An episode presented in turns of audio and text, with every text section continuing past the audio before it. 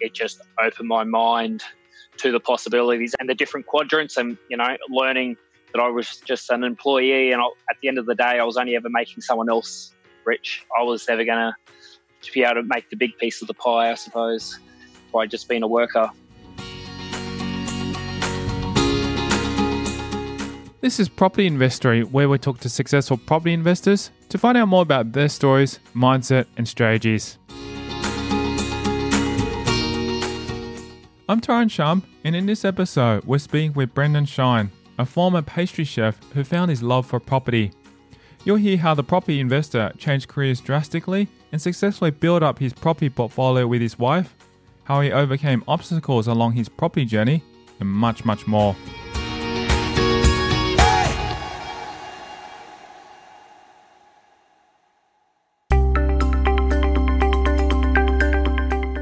We find out what Brendan Shine does and what his job description is. I currently own a lawn and garden maintenance business, which I've been running for the last four years, which I've built up to 130 regular regular clients. Um, but property is my passion. I've been investing in property for the last 16 years, and last year I decided to put my experience to work full time, and I'm in the midst of starting up a buyer's agency business. Um, that's where Strategic Property Acquisitions was born. He delves into what a typical day looks like for him. During the week, I generally try to get up around 5 a.m. Uh, first thing I do is get my coffee machine on. Got to start the day with a coffee. Um, in my house, the first hour of my day is generally the quietest, so I try to work on my mindset. So I listen to podcasts or I, I, try to read a book. You know, I've always got a book or two on the go at the moment. Um, and then generally around six o'clock, my two little girls generally wake up, and that's the end of my my mindset work for the day. And I generally help organise them with my wife. Get you know, get the breakfast, get the lunches, and get them out the door by about seven thirty. And as I mentioned, I, I run a garden and lawn maintenance business. So at the moment, I'm working two to three days a week there. I've got um, a guy working with me as well. So I organise him if I don't need to be there, or I work with him. And the other days, I'm building up my buyer's agency business. And so I spend my other days doing that. And Saturdays, I'm getting out to open homes, getting to know the, the local real estate agents and whatnot. And as a part of the BA business, I'm, you know, my my time spent over developing relationships with brokers and agents, speaking to a couple of clients that I've already got and potential clients I've been introduced to. So, yeah, I'm, I'm doing that and I'm researching and viewing properties on behalf of those clients and coming up with strategies and consulting on investment strategies that they may want to be doing and looking at the trends. And I've been creating a few feasibilities. One of my clients is looking at um, doing a duplex. So, we're just going through that process at the moment to to see, you know, what it will cost, if it's worth doing or not worth doing. So, yeah, that's generally my day. Before he was interested in property, Shine discusses how long he has been in the lawn and maintenance business for. I've been in that for, for the last four years. So, I moved back to the Gold Coast four years ago, and we were in the we had decided we'd build our family home. Then we're, we're built on the um, north coast, up on the Tweed, and so I was with the builder, I had spoke to him and I said, you know, I'd like to work on. So I really wanted to work from the beginning to the end on a build, just to, to learn all the procedures along the way. Like I've done a lot of renovations over the year, but this one was a complete build. So I wanted to spend the time. We had the money there, so I wanted to spend the time. And there was a delay in our starting of, of the build.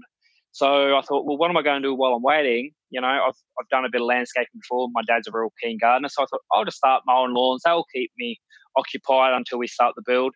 Well, next thing I knew, I had 10 customers, 20 customers. And yeah, over the last four years, I've built it up to 130 customers.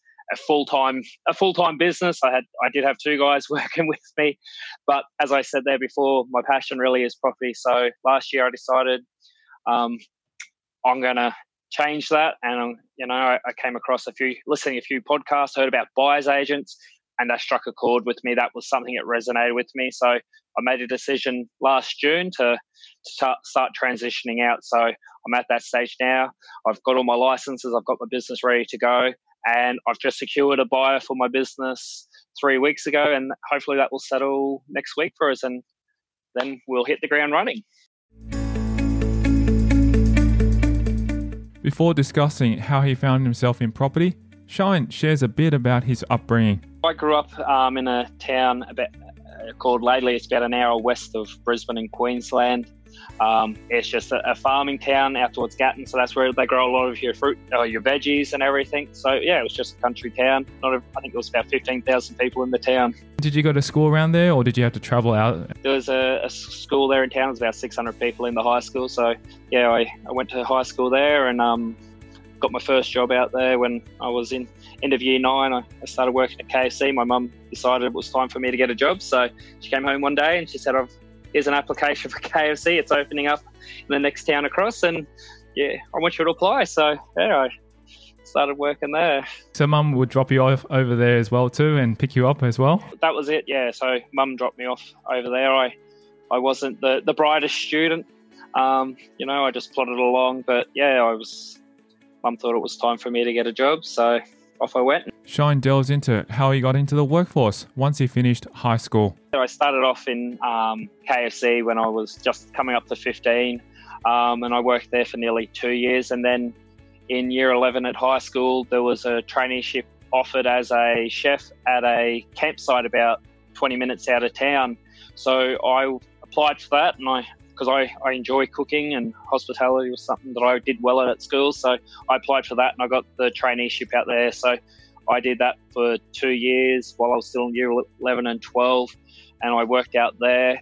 And then after school finished, the first year afterwards, they took me on as a cook, and I worked out there for another year as a as a cook. And then I decided I'd had enough, and I wanted to move to the Gold Coast. So I, I moved down to the Gold Coast, and I got an apprenticeship as a baker pastry chef. I've got a bit of a sweet tooth, so I thought that would definitely suit me. What inspired you to get into becoming a chef? My mum used to bake every Saturday, and I would be there at home, and I used, I enjoy. I used to enjoy doing that, and as I mentioned, I have a bit of a sweet tooth, so yeah, it was something I did well at school. You know, I wasn't the most academic student, but um, you know, I was good with my hands. So, and like I said, I enjoyed cooking. So I thought, well, why not? At that stage, I was like, you know, this is something I like. It was never about the money or anything. It was just something that I enjoyed. So I was like, I, will I'll pursue that. He goes on to explain how long he was a pastry chef after he moved to the Gold Coast, where he actually began his property journey. I moved down to the Gold Coast and I worked for one place for about six months and then they shut down. So I went to another bakery down at Kirra. And actually, that's where my whole property journey really started. I started working in there with the owner, Todd, and he also was into network marketing and passive income. So that's where he started talking to me, you know, at one o'clock in the morning. You know, it's not much really to talk about. No one else is around. And he started talking to me about, you know, he, that he was also involved in network marketing and passive income and, and started introducing to me all these different concepts, you know, about passive income and how he was training me to be a baker pastry chef. And there was nothing to stop me from, in four years, going up and opening a shop down the road and being his competition. But you know, if you have a passive income, or, or he was with network marketing, he could train me up, and I would be able to earn a passive, and he would earn a part of it. And that really just opened my mind up to it to a new world. So yeah, it was working for him. He started talking about that, and you know that started getting my mind thinking more about you know there's more than just working for the money that you know I could see how he was living. You know what I mean? He had a very nice shoot, and it wasn't due to the, the bakery, it was due to his passive income from the networking that he was involved with. Shine delves into more about his previous boss as to how he was involved in network marketing and managed to run a bakery business. Him and his partner, they owned the, the bakery was called Ocean Breeze Bakery at Kirra. So yeah, they, they had been running that bakery, I believe, when I came along, maybe about six, seven years and they had been introduced through someone they knew to network marketing. Um, so it, yeah, so when I came along and started working in the bakery, as I mentioned, you know, in the middle of the night, and been a young 21 year old, he was like, you know, do you save for this? You, you know, he started talking to me about money and, and putting ideas in my head. And after a few months, he, you know, he, he, he had introduced me to, to reading Robert Kiyosaki, which was, you know, that was mind blowing. When I started reading um, Rich Dad Poor Dad, and all those other books by Robert Kiyosaki, it just opened my mind to the possibilities and, and, and the different quadrants and, you know, learning that I was, you know, just an employee. And I, at the end of the day, I was only ever making someone else rich. I was never going to be able to make the big piece of the pie, I suppose. by just being a worker. Discovering his passion for property in such a peculiar way, Shine discusses how long he was in the pastry chef business before he eventually moved on. So while I was in my first year as an, an apprentice there with, with Todd and Tracy, the owners, um, there was a girl who worked out the front um, of the bakery. She was doing it while she was at school, and when I came along, she was just finishing school. And her name was Rhiannon, who's now my wife. Who, who at that stage, so Tracy was talking to Rhiannon at the same time, and Rhiannon was, you know, she'd been saving her money for the previous, I think, three years when I first started there, and she was ready to buy a property. She had read everything. She was as keen as could be to buy. So when we started today, and I was already reading, and because obviously doing night shift, so I'd be finishing around seven, eight o'clock in the morning. Um, I would then have the day to read, and she was she started uni, so I would catch up with her when she was at uni, or sometimes I was reading and she was really keen. So that's what really formed the, the propulsion of it. And within two years, like we'd saved up enough money, um, and we knew we wanted to buy a cash flow property. That was our aim. We weren't worried about growth. You know, at that stage, I was on a limiting limited income being an apprentice. You don't earn a huge amount of money. Rhiannon worked casually. Um, so between us, we, we had saved up $30,000 and one day she was at uni and she was skipping a class, you know, as uni students do, I suppose, sometimes. And we came across um, Mount Isa. And I'd heard of Mount Isa, I knew it was a mining town, but didn't really know much about it. And, you know, she sent me a, an email saying, you know, I found this house for $130,000, um, four bedrooms, one bathroom, a single garage and they only want 127,000 for it, and the rentals on it's 260. And I was like, what? You know, we had been looking for probably a good 12 months by this stage, going around Brisbane, Gold Coast, gone out sort of west back towards Ipswich, and we couldn't find something that met our criteria, our strategy. So when we came across that, all of a sudden we both did a bit of a deep dive into Mount Isa, and you know we had learnt that Xstrata had just come into town previous to this and was putting a lot of money into the town and that they were expanding the mines. So we jumped in and, you know, that we, we, that was our first house. We bought that. I was only in my third year of my apprenticeship. And yeah, I, we made our first house purchase. The former pastry chef shares with us the kinds of baked goods he would create in the bakery before he fell in love with property. We did our, a normal bread run, so your wholemeal, your white, your multigrain, your, your sweet buns, and then we also did we made everything from scratch in our shop. So we didn't buy anything in. So we, we then made all our pies, our pastries, all the you know all your different flavored pies, and then just your standard sponge cakes, eclairs, um, you know, jam and cream donuts you know, it was it was a standardized sort of bakery. It wasn't a high end bakery. You know, being right across from the beach there at Kirra, so we get a lot of surf guys coming in, people down on the weekends, and then your people in the local hotels and resorts that would pop in for their, you know, a croissant or a, a muffin, or you know, and they also did basic sandwiches and cappuccinos and everything.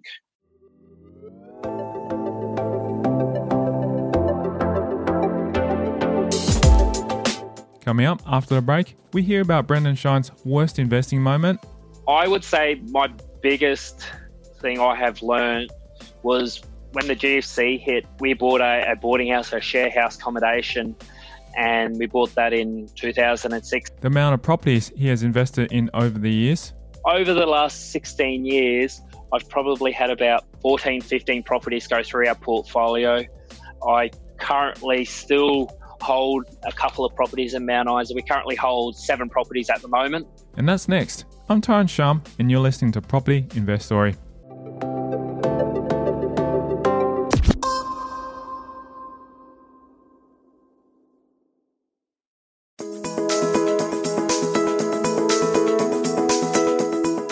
Brendan Shine looks back at his time at the bakery and delves into where he learnt his money skills working with them, tell the honest truth, I didn't, I wouldn't work out the front much, but my, my now wife Rhiannon, she definitely did work out there, and you definitely learnt the the costings that would come in and out. But I suppose for me, my where my money skills really came from was from my parents.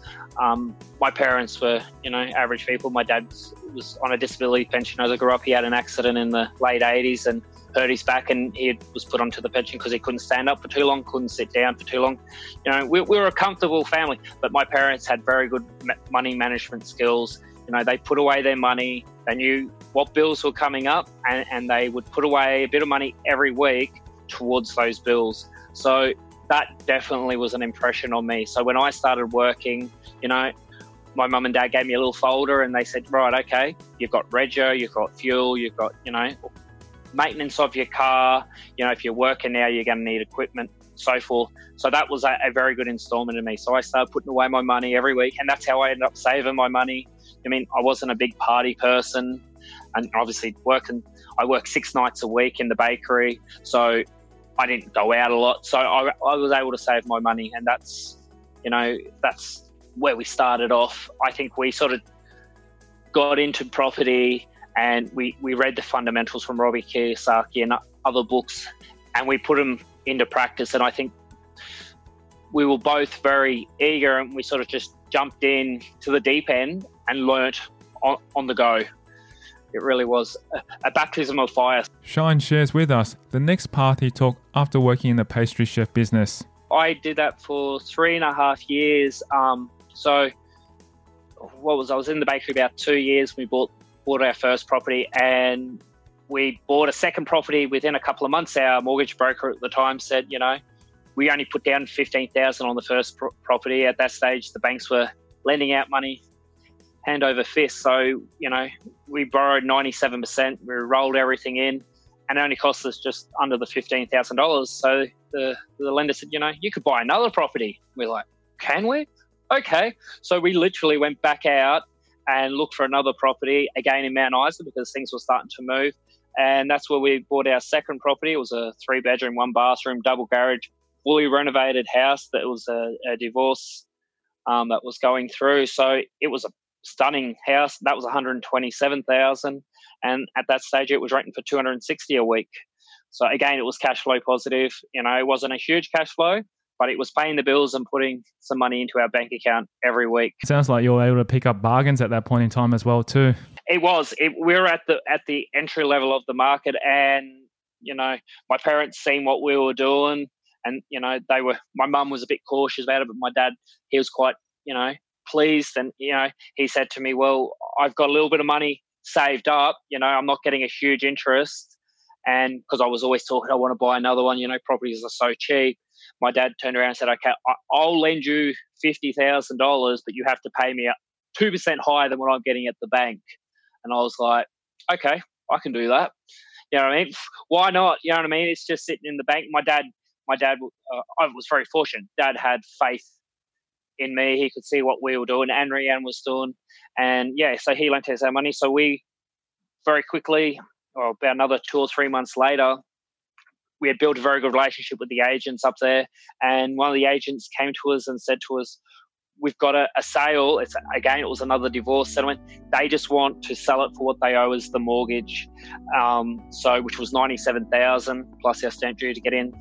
And so we bought that. And about two weeks after it got unconditional, the agent said, Would you be interested in selling it? And we're like, Well, not really. She goes, I've got someone who's really keen. It's, it's, you know, they were looking at it, but they couldn't act quick enough. You, I said, okay, well, what can we get for it? And she said, well, I'll go, you know, I'll go talk, see what we can do. She came back and they offered us 129,000 we went, sold. so in, in a, in, a, very short period, you know, once it's settled and, you know, went through registry and everything and we are able to, to on-sell it, we, you know, introduced us to the whole flip concept, you know, we'd been reading Steve, Steve McKnight and other ones, you know, so we thought we'll put that into practice. And yeah, so we, we sold that one and, you know, it wasn't a huge profit on it, but, you know, it was more than a year's wage for me in the bakery. So, you know, I couldn't complain. Since then, how many properties would you say you've bought, sold, or even have in your portfolio at this point in time? Over the last 16 years, I've probably had about 14, 15 properties go through our portfolio. I currently still hold a couple of properties in Mount Isa. We currently hold seven properties at the moment. Um, but yeah, so we started off, like I said, in Mount Isa when we bought the, the, the two houses, then we flipped one And then with that bit of money we, we got from that and the bit of money that my dad had lent me, I started doing more research. And one day I, while I was researching, I mustn't have put in just houses because that's all I thought I could afford. You know, I didn't want a unit or a townhouse. And I must have open searched and it came up with blocks of units. And all of a sudden I seen a house and it said four one bedrooms, 115,000. I thought, oh, that can't be right. And I went into it and, and it was. It was an old house that had been split into four one bedroom units and it was for sale for 115,000. And I went, hmm, rang the agent. Yep, that's right. And I said, how much are they renting for? She said, oh, $80 a unit. Like, $360 a week.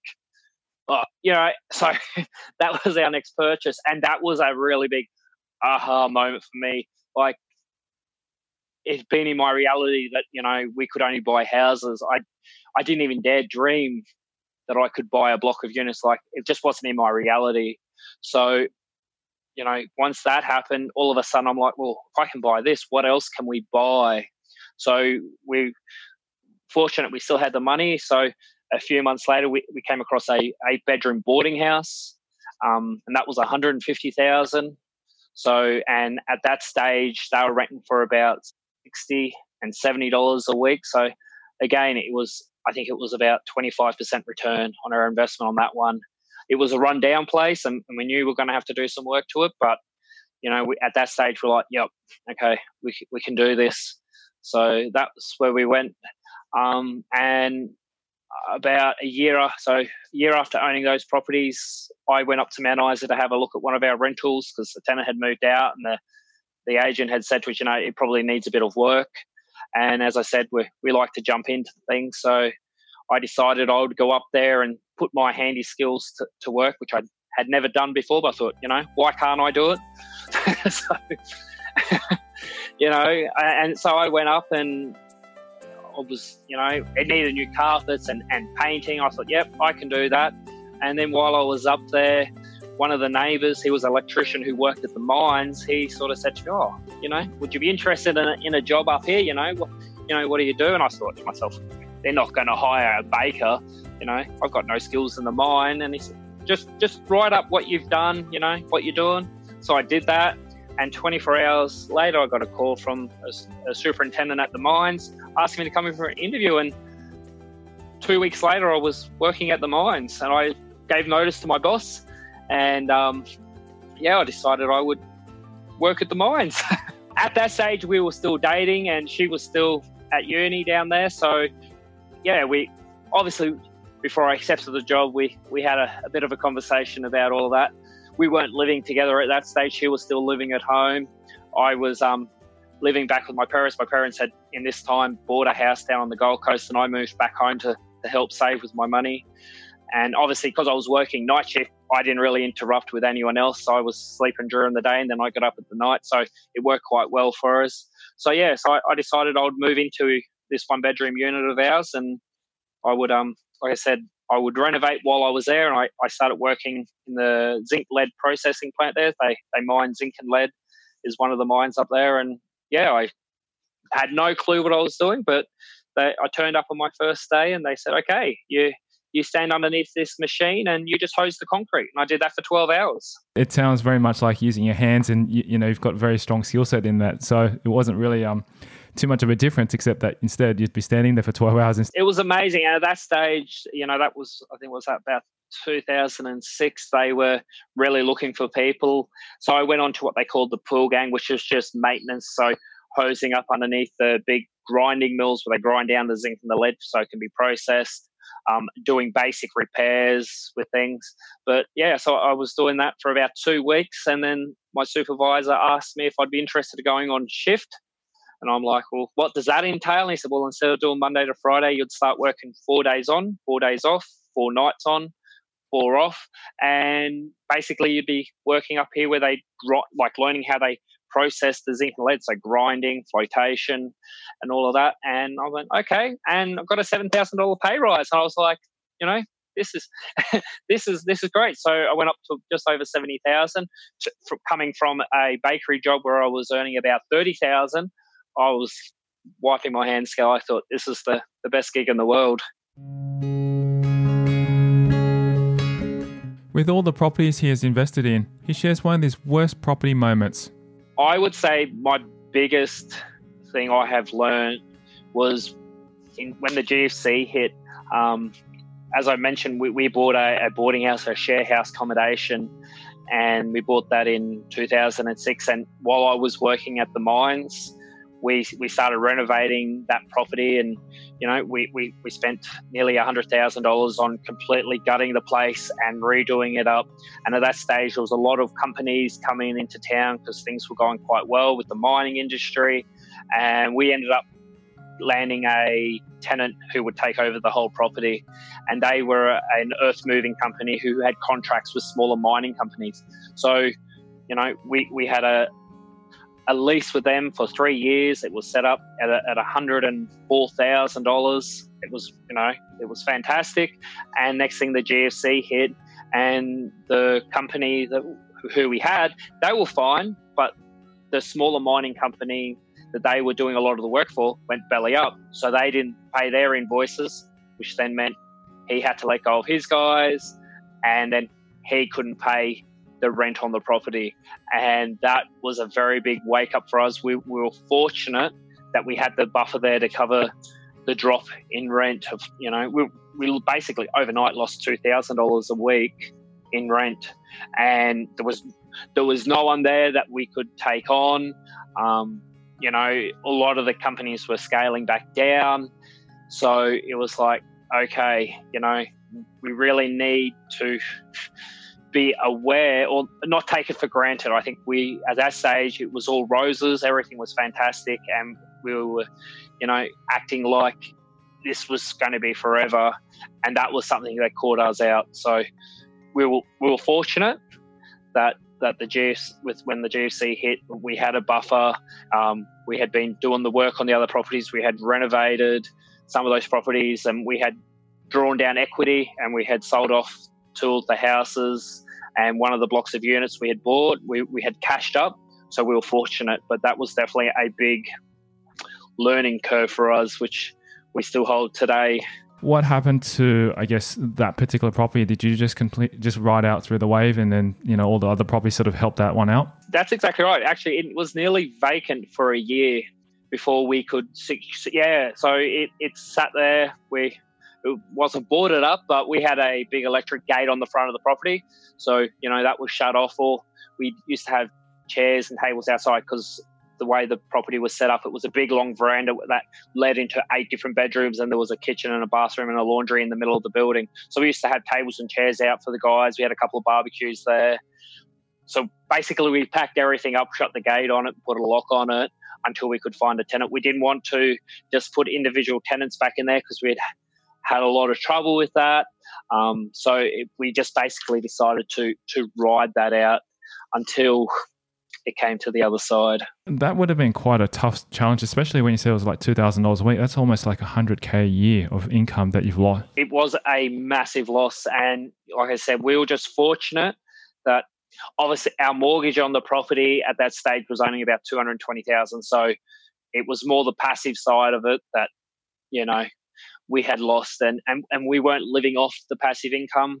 We were all the money we were generating up until then, we were just re putting back into it. We didn't have kids and we were very bullish about our, our property. So basically as the money came back out, we were and growing and learning new skills, we were reinvesting. So it actually turned out when that happened, we were in the midst of building our first set of duplexes back on the Gold Coast. And and we you know we were lucky we by that stage, we'd moved into using a business banker. And when this happened, he said, Well, you're already all pre approved. I mean, you've got the cash buffer there.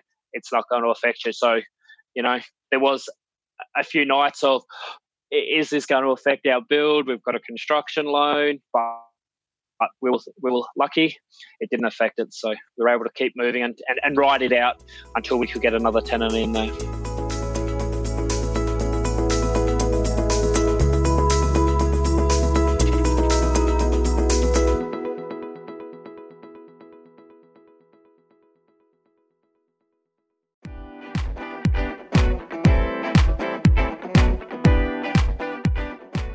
Inspired by Brendan Shine's journey, we'll keep the conversation going in a future episode of Property Investory, where we talk about the moment where everything just clicked. To tell you the honest truth, my aha moment is something that is always evolving.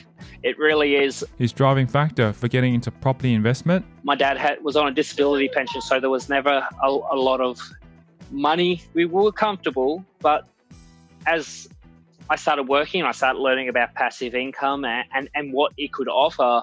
It became a really big draw for me to, to be able to be financially able to be able to do things that I wasn't able to do as a child. And that's next time in a future episode of Property Investory.